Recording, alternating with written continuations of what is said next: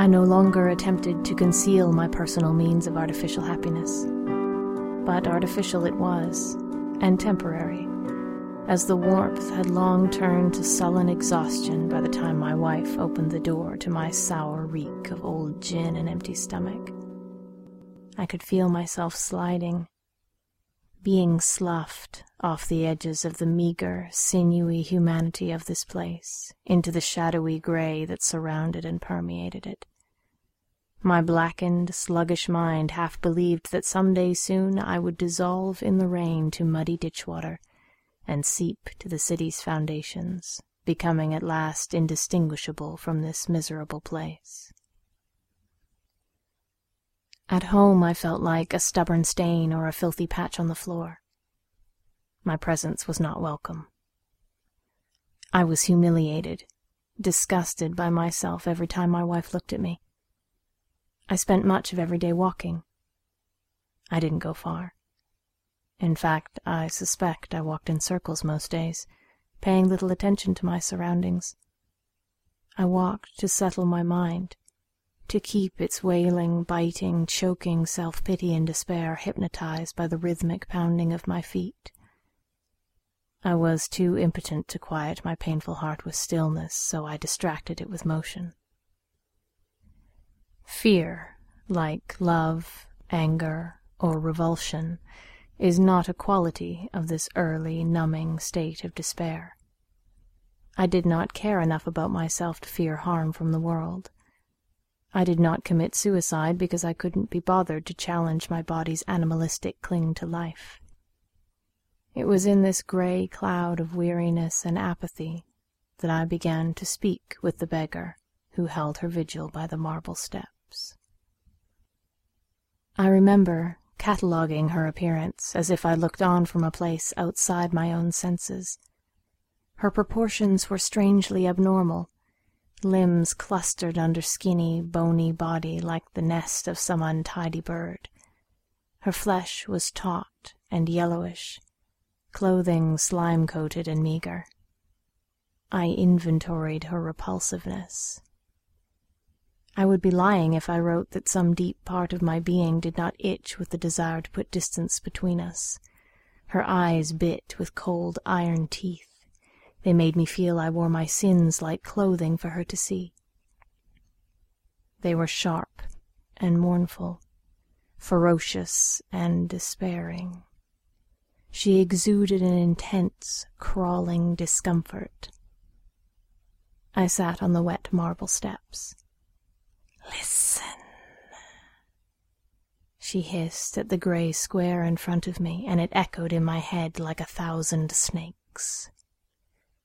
He is dead, I replied. She seemed to choke on her own wheezing breath as a wretched sob ripped itself free from her sunken chest. Listen, she insisted. I said nothing. I had had nothing to say for days, weeks. I sat defenseless. She began to speak, slowly, haltingly at first, then gaining speed and ferocious energy, words crawling, swarming from her thin, cracked lips like angry insects.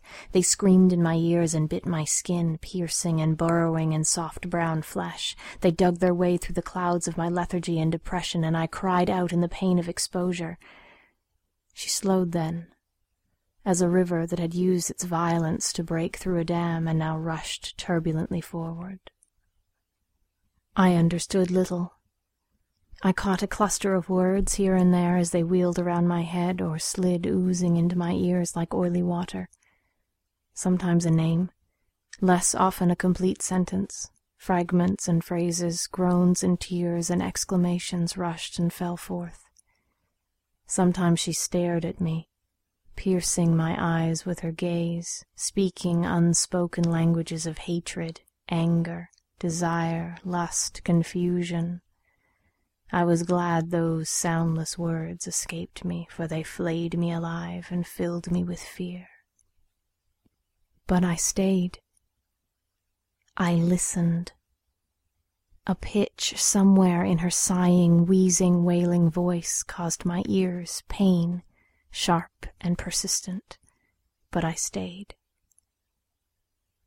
I could feel it. The terror, the suffering, the cold and the pain. She banished the numbness with blood and violence, and I clung to it like a man starving clings to bread.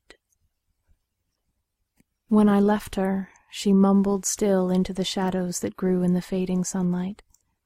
She showed no sign of noticing my movements, and I left without a word.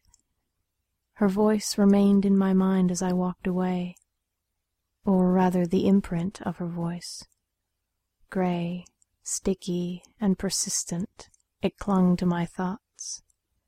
It was growing dark when I bought my first glass of cheap, tasteless liquor to forget what I had heard. I returned to the square again and again to sit on the marble step and endure the wild, unfocused ramblings of the beggar woman. Sometimes she sat with the ragged, coverless book in her hands and refused to speak, but usually the torrent of tears and incoherence raged forth to batter pain and awareness back into my miserable life. It was never a conversation. I never understood the seeds of agony that fueled her horrible ranting, but I still felt driven to drown the memory of it. Here my pen hesitates, not because of unwillingness, but because of inadequacy and fear. Communicating memories gives them a terrifying realism and vulnerability, and I am afraid, so afraid, that my ink will convince me of my own madness.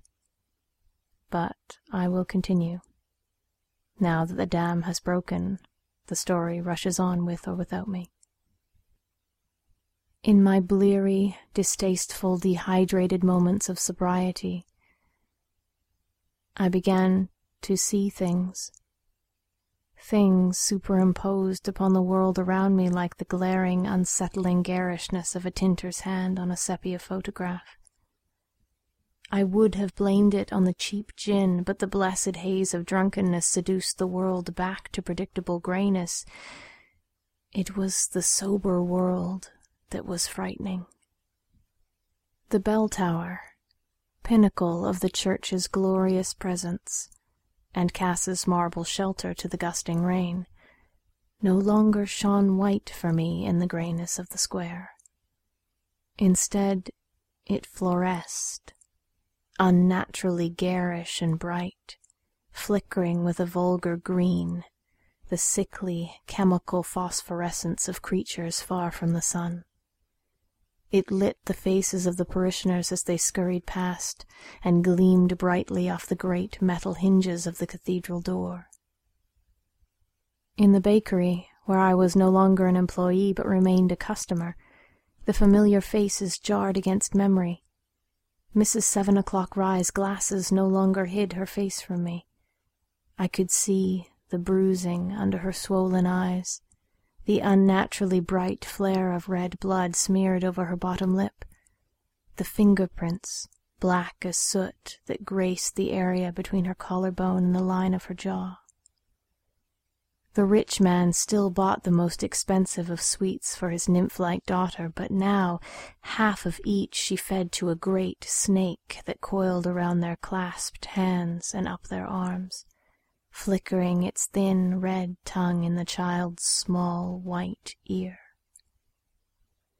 A man, smiling, carries his laughing son on his shoulders, but for me the boy has the face of a man other than the one who carries him. A woman walks her small dog through the rain, her hands and arms red with blood to the elbows.